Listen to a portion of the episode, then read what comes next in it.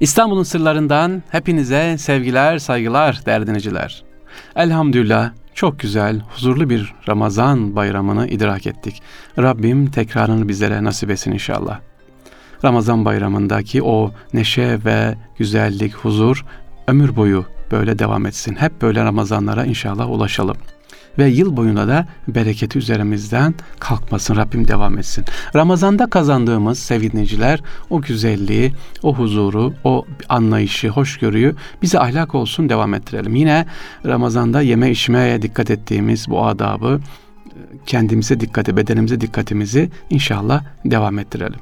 Evet, kendimize ne yapıyoruz? Dikkat ediyor muyuz? Beden olarak sevgili dinleyiciler ne yapıyoruz Ramazan'da? E, sadece oruç tuttuk, bitti, gitti. E, sonra aman bedenimizi ne yapacağız, midemizi ne yapacağız? E, dikkat edeceğiz tekrar efendim. Bu kazandığımız alışkanlıkları Ramazan'dan sonra da aynı şekilde devam edeceğiz. Yani tadiliyle nasıl ibadet yapıyoruz ya tadil erkan diyoruz biz buna. Tadil erkanla namaz kılıyoruz. Aynı şekilde tadili erkanla da ne yapmamız lazım? Yemeğimizi, gıdamızı dikkat etmemiz lazım. Ee, buna özellikle dikkat edelim. Niye? Çünkü gezerken, giderken ne yapıyoruz biz?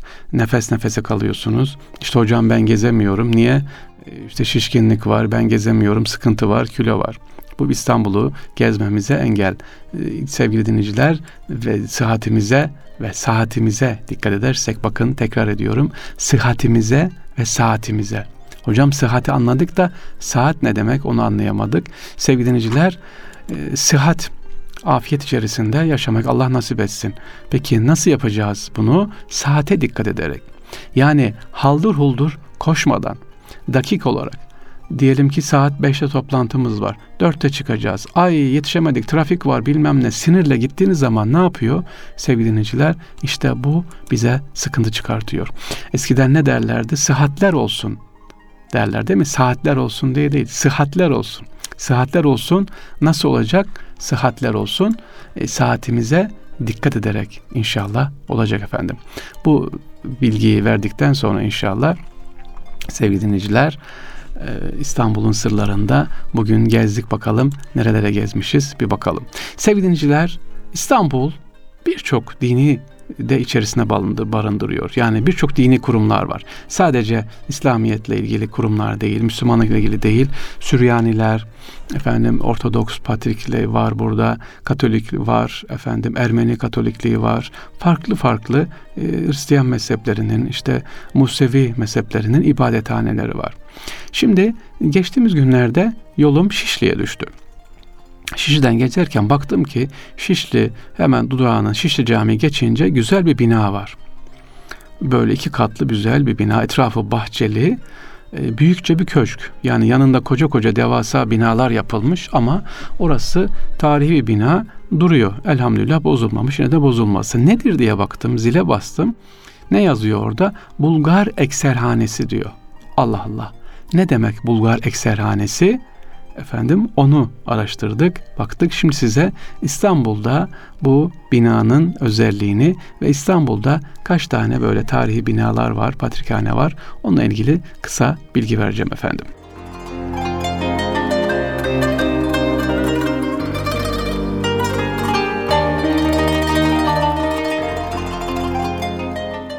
Sevgili dinleyiciler, İstanbul kadim bir şehir dedik.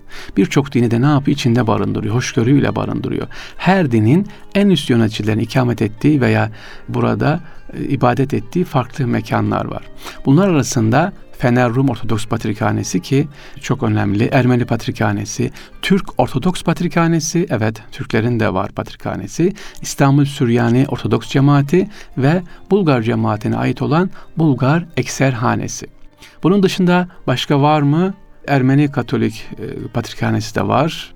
Başka var mı bilmiyorum. Araştırırsak efendim sizlere aktarırız ama şimdi size anlatacağım İstanbul sırlarında bu Şişli'de gördüğüm binayı anlatacağım.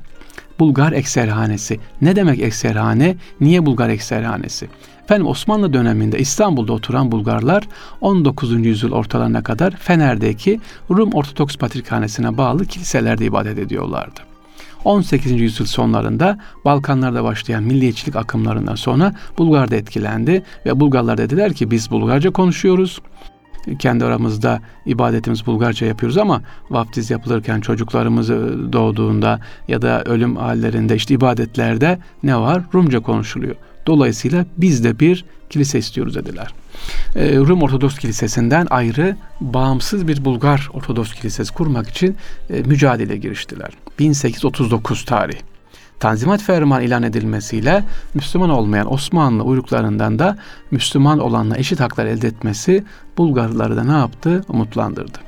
Şimdi Bulgarlar diyor ki anlamadan ibadet etmek istemiyoruz. Rumca ibadet. İstanbul'da Bulgar cema önderlerinden İstefaneki Bey ya da Stefan Bey 1848'de devlete başvurarak böyle bir başvuruda bulunuyor efendim.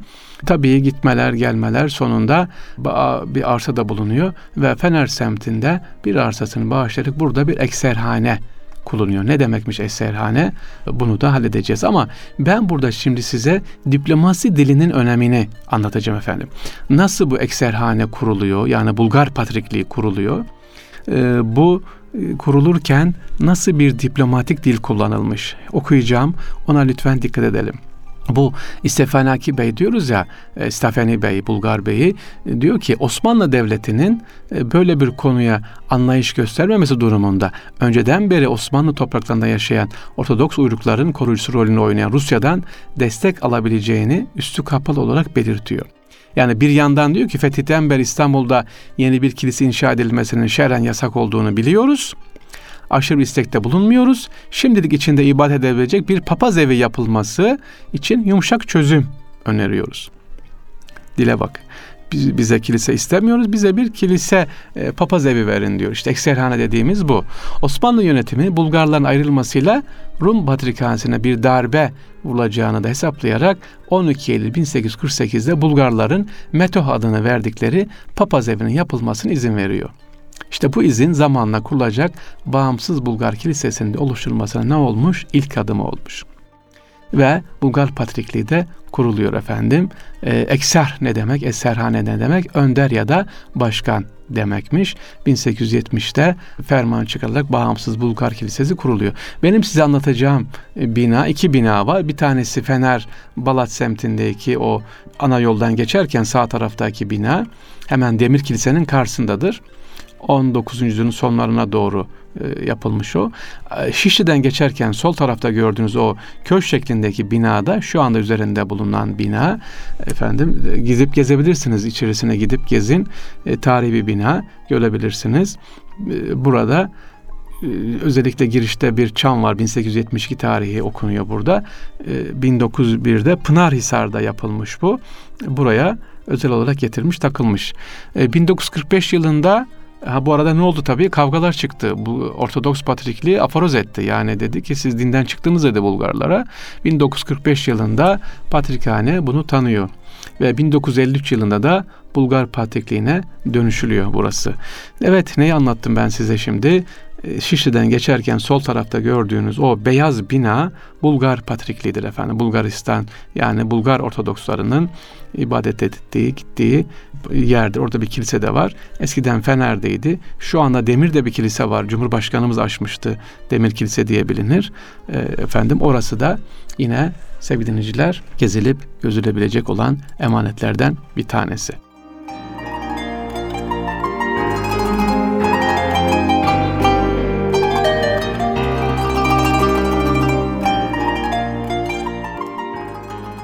Evet İstanbul'un sırlarındayız. Devam ediyoruz anlatmaya. Bakalım sırada ne var? Şişli'deyiz. Şişli'de başka bir tarihi bina var mı? Onu anlatacağım. Şişli deyince aklımıza ne geliyor? Şişli. Ne geliyor? Apartmanları değil. Benim aklıma Abdülhamit Han geliyor. Evet, şimdi sırada Şişli Etval Hastanesi var efendim.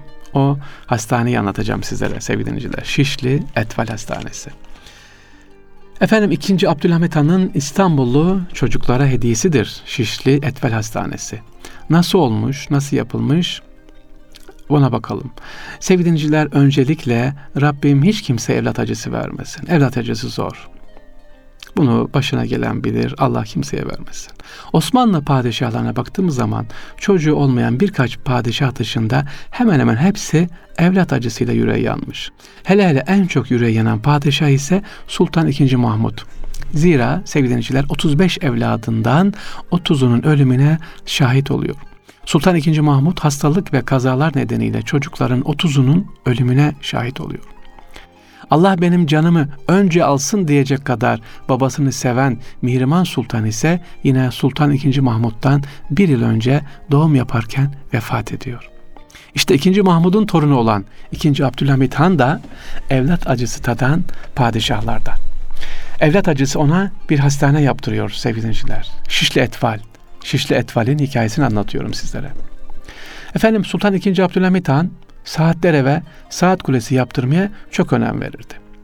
Kendisi tarafından 1899'da yaptırılan Şişli Etval'in girişinde bir saat kulesi var. Hamidiye Etval Hastanesi öyle bilinir. Hamidiye Etval yani Hamidiye Çocuk Hastanesi. Önce kuleyi anlatacağız saat kulesini sonra hastaneye geçelim. Bu kule önemli. Lütfen yolunuz düşerse Şişli tabi tarihi binadan bir şey kalmadı elimizde ama bu saat kulesi hala duruyor. Abdülhamit Han'ı ve o Abdülhamit Han'ın evladını e, hatırlatması bakımından önemli. E, saat kulesi yaptırıyor buraya ve bir de mescit var. Hamidiye Etvel Hastanesi'nin girişinden, ana girişinden giriyorsunuz, bahçede yer alıyor. Kule İtalyan mimar tarafından yapılmış 1907'de. Ee, burada biraz şaşırmak lazım sevgili dinleyiciler. Zira o dönemde birçok eserde imzası olan Balyan kardeşler imzası burada yok. Neden böyle bir hastane yaptırıyor? Şimdi ona gelelim. Neden Abdülhamit Han Şişli Etvel Hastanesi'ni yaptırıyor. Sultan II. Abdülhamit Han'ın kızı Hatice Sultan 12 Şubat 1898'de 8 aylıkken difteriye yakalanıyor ve ölüyor. Difteri hastalığı. İkinci Abdülhamit Han e, Hatice Sultan hastalığına teşhis eden fakat tedavi fırsatı bulamayan Bahriye Kulağısı Doktor İbrahim Bey'in önerisi üzerine bir hastane yaptırma kararı alır ve 17 Şubat 1898'de sadece çocukların muayene edileceği bir hastane yaptırır. Evet, Haziran 1899'da açılan hastanenin bahçesine yapılan mescit ve saat kulesi ise 19 Ağustos 1907'de hizmete giriyor efendim. Yaklaşık 20 metre yüksekliğindeki kule kare planlı, cephelerinde kırmızı tuğla ve beyaz mermerin bir arada kullanıldığı kule var efendim.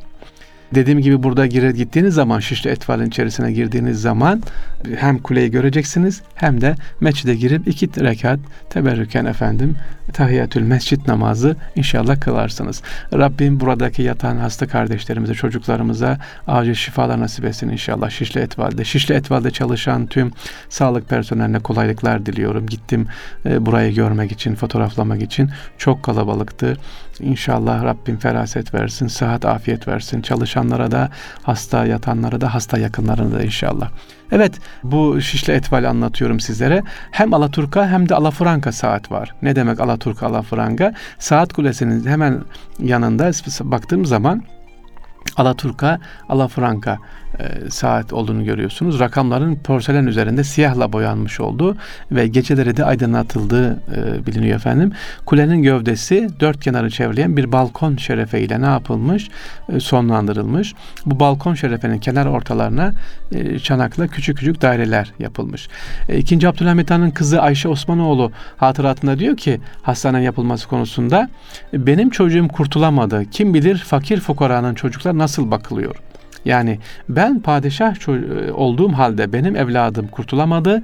Kim bilir fakir fukaranın çocukları nasıl bakılıyor. Hiç olmazsa bir hastane yaptıralım da benim gibi birçok babaların kalbi yanmasın.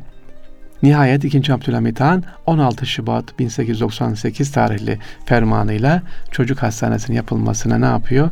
Ee, başlatıyor efendim. Doktor İbrahim Bey'i görevlendiriyor. Almanya'ya gidiyor. Oradan cihazlar, her türlü alet edevat getiriliyor bir kuruş paradan kaçırmıyor Abdülhamit Han. Hastanenin girişinde bugün görürseniz hem saat kulesini göreceksiniz sevgili dinleyiciler hem de hatta Sami Bey'in sülüs hattıyla yazmış olduğu Hamidi Etval Hastanesi altına ise Firdevs Aşiyan merhuma Hatice Sultan Hazretleri'nin namına yazılı bir kitabe var. Bu kitabeyi de gördüm ben. Orada girişte ne yaparsınız görebilirsiniz efendim. Açılış günü toplu sünnet yapılıyor bu Şişli Etvel Hastanesi'nde. 1899 ee, tarihinde yapılışın açılışında hastane açılış günü padişah oğlu Abdurrahim Efendi'nin sünnet düğünün yapılmasını istiyor. Sadece burada efendim sünnet düğününde bakın iki gün içerisinde Gümüşsuyu Hastanesi'nin 690, Haydarpaşa Hastanesi 360, Darüşşafaka'da 400, Etvel Hastane 105 çocuk olmak üzere toplam 1555 çocuk o gün sünnet ediliyor efendim. İşte Şişli Etfel'in açılışının şerefine. Bu hastanede sünnet edilen çocukların sağlık durumları denetleniyor. Ee, bunun için bir tertüş komisyonu kuruluyor ve sünnet edilen çocuklara ayrıca ziyafet veriliyor ve evlerine gittikleri zaman bir hafta boyunca da ne yapılıyor? Bu çocuklar kontrol ediliyor. Abdülhamid Han'ı görüyor musunuz efendim? Nasıl hayırla yad etmezsiniz ki? Allah rahmet etsin. Dönemin gazeteleri neler yazıyor dönemde? Diyor ki İktam gazetesi oldukça detay vermiş. Padişahım çok yaşa diye çocuklar bağırıyor. Bu Osmanlı yavrusun padişaha karşı daha bu yaştayken beslediği his ve bağlılık karşısında herkes gözyaşla tutamadı diye gazete yazmış efendim. Peki Şişli Etvel Hastanesi ne var? Hastane var hocam. Ee, başka ne var? Çok zengin bir kütüphaneye sahip efendim. İçinde de eczane var. Tabi Abdülhamit Han böyle yaptırmış. İçerisinde e, Fransızca dergiler, Almanca dergiler, tıbbi süreli yayınların ne yapılmış? Bunların e, burada devamlı gelmesi için e, bağışta bulunulmuş. Devam yurt dışından çıkan yayınlar takip ediyor. İngiltere, Almanya, Avusturya ve Fransa'da yayınlanan kitaplar. Ücretsiz ilaç veren eczane var aşağıda.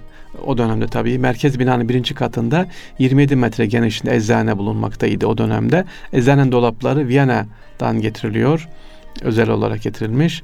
Hastane e, hasta kabul etmeye başladıktan ilk 5 ay içerisinde muayeneye başvuran hasta sayısı 4498 kişi olmuş. Evet. Bu süre içerisinde 203 hastada yatarak tedavi edilmiş efendim. Şişli Etfal Hastanesi. Yolunuz düşerse gidip e, girişteki o güzel hattı görün ve kule ile mescidi görün efendim. Şişli Etfal Hastanesi'nin başka bir e, örneği daha var. E, şey, özellikleri var. Neymiş efendim? Şişli Etfal Hastanesi'nin ilklerin hastanesi. Evet, ilk kez burada stetoskop kullanımı Doktor İbrahim Bey'in Almanya'dan getirdiği 6 stetoskopla burada uygulanmış sevgili dinleyiciler. Sonra burası e, başka bir özelliği daha var değerli dinleyiciler. Kaloriferle ısınan ilk hastane burası. E, başka özelliği var mı? Şişli Etfal Hastanesi'nin özellikle gittiğiniz zaman göreceksiniz sevgili dinleyiciler. E, röntgen ışınları ile kanser tedavisi ilk defa ne yapılmış? Burada yapılmış. Kanser tedavisiyle ilk defa burada yapılmış. İstanbul gez gez bitmez efendim. Başka neler var neler var. İnşallah Rabbim kolaylaştırsın bunları e, gezmeyi bizlere nasip etsin inşallah. Evet sevgili dinleyiciler İstanbul'un sırları devam ediyor. Bakalım şimdi neler anlatacağız. Şimdi sıra sorularınızda. Sorularınızı kısa cevaplamaya çalışacağım efendim.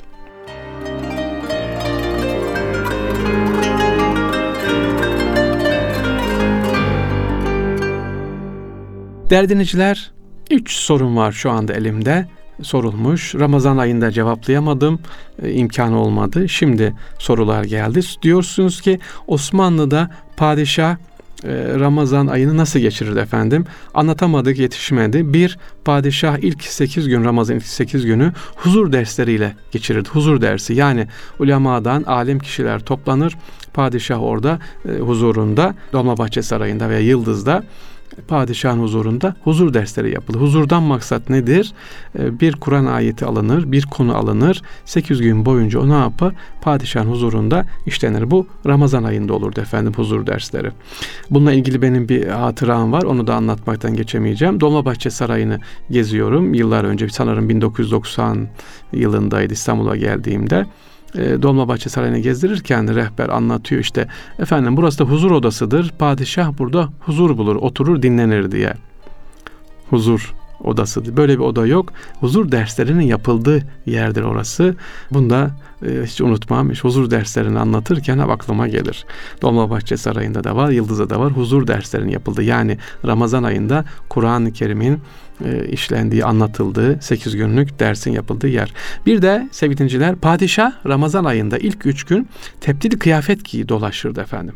Evet, İstanbul'un fethinden sonra bu gelenek hep devam etmiştir. Fatih Sultan Mehmet Han'dan itibaren Ramazan ayının ilk üç gününde teptil kıyafet giyiyor. Yani kendi kıyafetini değiştiriyor, tanınmıyor.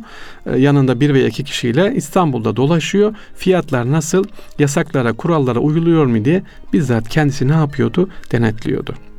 Bir de sevgili Ramazan ilk günü tatil olurdu İstanbul'da. Evet fırıncı çalışanları kesinlikle fırında abdestsiz fırına girmezlerdi. Mutlaka hamama gidip yıkanıp öyle fırına girerlerdi ki bu özellikle padişahın fermanında Ramazan'dan önce ne yapılırdı? Yazılırdı, uyulurdu. Aman dikkat ey fırıncılar çalışırken kesinlikle abdestsiz fırına girmeyiniz. Ekmek üretiyorsunuz ve mutlaka ne yapacaksınız? Hamamda ki bu o mahalle hamamları var. Hamama gideceksiniz. Yıkanıp öyle fırına gireceksiniz diye padişahın fermanı var. Ramazan'la ilgili bir konu daha var sevgili dinleyiciler. Nedir o da? O da bir tanesi de zimem defteridir efendim. Zimem defteri. Evet zimem defteri de yani borçluların olan var ya e, bakkala gidersiniz siz kimin borcu var? İşte Ali'nin, Veli'nin onları habersiz bir şekilde ödersiniz. İnsanları borcundan kurtarırsınız sevgili dinleyiciler. Bu da böyle bir. E, şimdi sevgili dinleyiciler İstanbul'da tabi Ramazan geçti. Allah bizlere tekrar nasip etsin. Ee, bir olay daha var. Efendim bir kelime var. Bununla ilgili e, bir hassasiyet var. Aklıma geldi. Sizlerle paylaşmak istiyorum. Nedir o?